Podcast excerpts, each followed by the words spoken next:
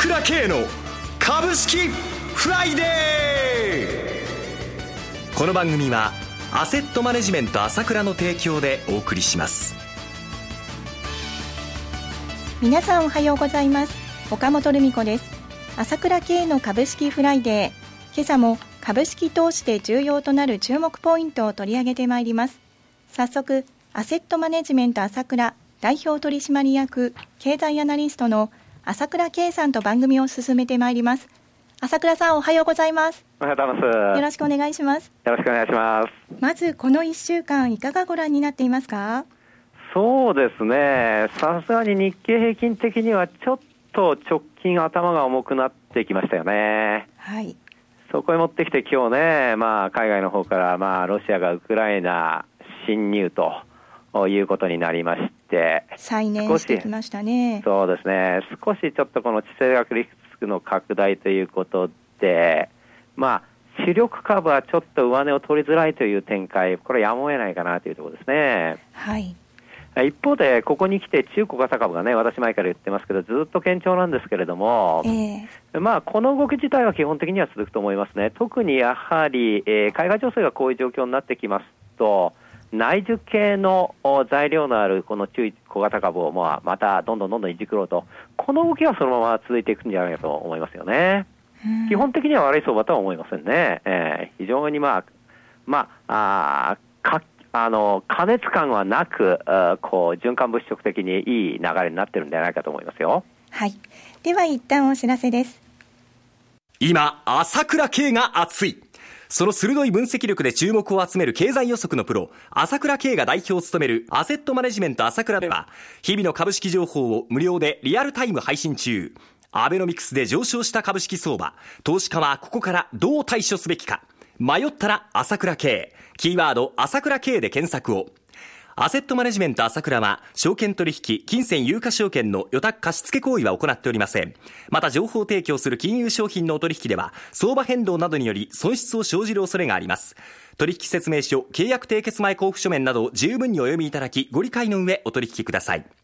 金融商品仲介業者登録、関東財務局長、金中第605号。では、月末ですので、8月相場をじっくり解説していただきますが、その前に、夕刊富士株ワングランプリ9月が始まりますね。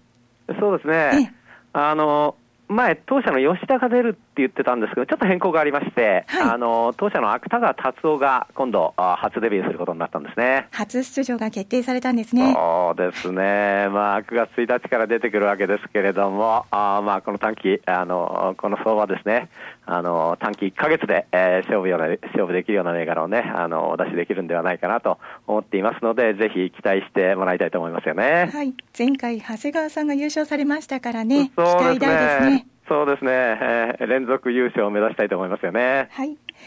さて、月末ですので、8月相場を朝倉さんにじっくり解説していただきたいと思います。そうですね。はい、やっぱり基本的には全然こう小が中小型株中心に悪い相場ではありませんよね。はい。物色予測、まあ前はゲームでしたけど、今度は建設関係。えー、それからまあその建設に付随した産業ということで非常に人気になってますよね。はい。えー、しかも今日またね、あの、個人投資家の売買動向が発表になったんですけれども、またまた売り越しでしょ？えー、えー、2400億ということで、先週1800億ということで、今日の日経出てますけども、年初になってから1兆円近く売っちゃってるんですよ、個人投資家は。はい。で、新大山も2兆7000億で、全く過熱感はありませんね、この相場。えー、えーえー、外国人投資家が若干買ってきましたけども、1400億ぐらいですから、まあ、この様、はい、そうですよね、3週間ぶりね、えー、様子見状態はまあ続いているという感じですよね。それでいて、年金資金がじわじわと買う中で、私、前から言ってますけれども、どんどん株が薄くなっちゃうよという状況は、ますます続く一方なんですね。ですから、こうやって売買代金が少なくとも、上がっていける、こういう素地はですね、えー、相場の中にますます出てくるということですね。これ、株が薄いのに株が上昇しているというのは、このような状況はよくあり得ることなんですか？当然ですね、えー、ニーサを含めたですね、今日も日経の3面でしたか、ニーサ拡充投資促すということで、えー、えー、まあ、言ってきてるわけですけれども、それから9月、あいよいよ GPIF がね、えー、株式比率を上げるということで、えー、こうなれば本当に自然に買ってくることになるわけですから、はい、これらの資金の質を考えなきゃならないということですね。買ったら売らないんだから。はい、買ったら売らなくて、どんどんどんどん買っちゃって、で、今、企業も自社株買いっていうので、どんどんどんどん自分の株を吸い上げて、株がどんどんなくなっていくじゃないですか。はい。ええー、しかも日本の金融資産を考えてくださいよ。1600兆円もあるんだから。はい。日本が何のかんの言ってもね、国債が今のところこうやって持ってるのは、これは日本の巨大な金融資産で支えてるから、これだけ異様な低金利、国債が持ってるということが起こっているわけですよ。はい、国債が異様に高い、金利が異常に安いっていうのは、背景にはこういうことがあるわけなんだけども、要はこれだけの力が、今度はどんどんどんどん株式市場の方に行こうとしてるわけですよ。はい、ですから私は前から言ってるんですけれども、日本の株価が世界的な比較をしてですね、まあ、PR その他の指標で、それが割高になっても、それが普通だと思いますよ。日本人はいっぱい金持ってるんだから。こういうふうに政府がどんどんどんどん、その政策自体も無理やりに押そうとしてる。これを私はまあ本でも書いてきたし、ずっと言ってるわけですよね。はい。ええー、ニーサもそうですよね。今言った天引きニーサもできるし、今度は子供のニーサもできるわけでしょ？えええー、で、それだけじゃなくて、年金も買って、次は担保が買って、ゆうちょも買うわけだから、これらの資金はみんな買ったら売らない資金だから。だから、こういった動きがずっとあるから、徐々に株が薄くなってきて、出来高が薄くなってくるっていうのは、これは当然の流れでもあるわけですよ。はい、となれば、今度、本当に上がり始めたときにね、とっとことっとこ上がっちゃうという動きが最終的には訪れるということは私は言っているわけですよね。はい。はい。まあ、そもそもですね、えー、私、この日本のですね、株、えええー、やっぱり今までのことを考えるとですね、やっぱり安安すぎるというのはあるんですよ、今言った金融資産という部分から考えると。はい、ほとんどの人は忘れてると思うんですけれども、ええ、バブル時代ね、はい、日本の時価総額株価の630兆円だったんですよ。630兆円、はい。ええ、この630兆円っていうのは、世界の株式のシェアの40%だったんですからね。40%ですか？そうですよ、はい、今で言うと、大体世界の株の時価総額は6900兆円、7000兆円じゃないですか、ええ、その40%ってことは2800兆円なんだけども、え、そこまでのエリアが当時あったんですよ。今は、あ日本は7%だけれどもね、はいアメリカがまあ1900兆円あるから28%なんだけれども、その時だって日本人の巨大な金融資産を背景にした力だったわけですよ。その状況は大きく変わってるわけじゃないんだから、はい、だから私は日本の株価は諸外国より高くなっておかしくないという素地があり、それを日本の国が全力で後押ししてるのは今なんだから、将来は高くなるんだと、ここは見といていいと思うんですよ。はい、では一旦お知らせです。株式投資に答えがある。株高だからといって必ず設けられる保証はない。だからこそプロの情報が欲しい。そんな時に朝倉慶。経済予測のプロ、朝倉慶の情報は、アセットマネジメント朝倉のウェブサイトで、日々無料でリアルタイム配信中。迷ったら朝倉慶。キーワード朝倉慶で検索を。アセットマネジメント朝倉は、証券取引、金銭有価証券の予託貸付行為は行っておりません。また、情報提供する金融商品のお取引では、相場変動などにより損失を生じる恐れがあります。取引説明書、契約締結前交付書面などを十分にお読みいただき、ご理解の上お取引ください。